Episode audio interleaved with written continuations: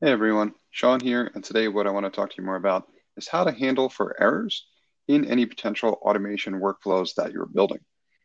Now, automation makes big promises in terms of what it can do to have a significant impact, improving our operational efficiency, but we want to make sure we're doing so intelligently and handling for any potential interruptions to that process so that we can minimize downtime and maximize impact. Now, there are concepts built into robotic process automation tools like UiPath, for example, that enable us to be able to manage this process. And that programming concept is often referred to as a try catch statement. Now, the way that this works is we try a potential step in the process and we catch if anything happens that was relatively unexpected so that we can handle for it and we can make sure that we're improving our ability to find out what went wrong, fix it, and then re enable our workflow. So, again, we can maximize the impact it has and minimize downtime. Now, an example in this case that I might use to describe more about how we'd use something like this is let's say you've built an automation workflow, and that automation workflow handles a potential step in the process, which is us opening a spreadsheet file in order to do something with it. We might be pulling data out of it, we may be putting data into it, but regardless, this workflow needs to be able to open that file. Now, what we can do if in the event anything were to go wrong with this step is we can include a try catch statement. Now, the try would be try to open that file, and the catch would be to handle for any potential exceptions to that process if we encounter an error while trying to open that file. For example, someone may have moved that file accidentally and it may no longer be in the location that we pointed the workflow to.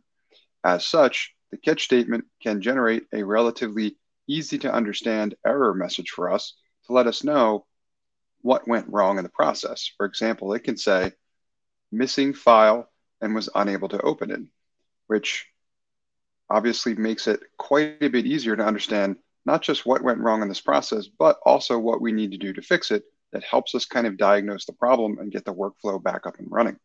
Now, this is the power of the try catch statement and what it can do to help you as you're building various automation workflows and completing steps along the way.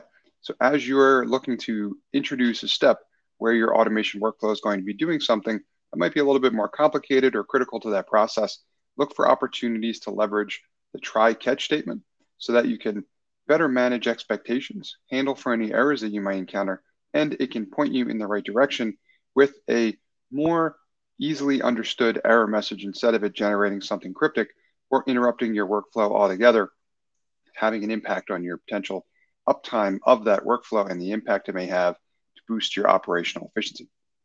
Now, if you have any questions about how to handle for errors in any automation workflows that you're building at your firm, please feel free to learn more about any information I have on my website or how I can help at nxtstep.io, or feel free to email me directly at sean at nxtstep.io. And I want to thank you for engaging with my content. I hope you found it valuable.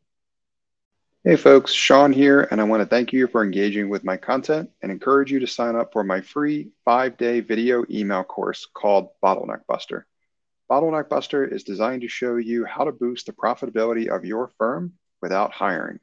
You'll learn where your firm is wasting time, how to get that time back, and how to reinvest it to drive greater profitability. Sign up for the course at bottleneckbuster.com.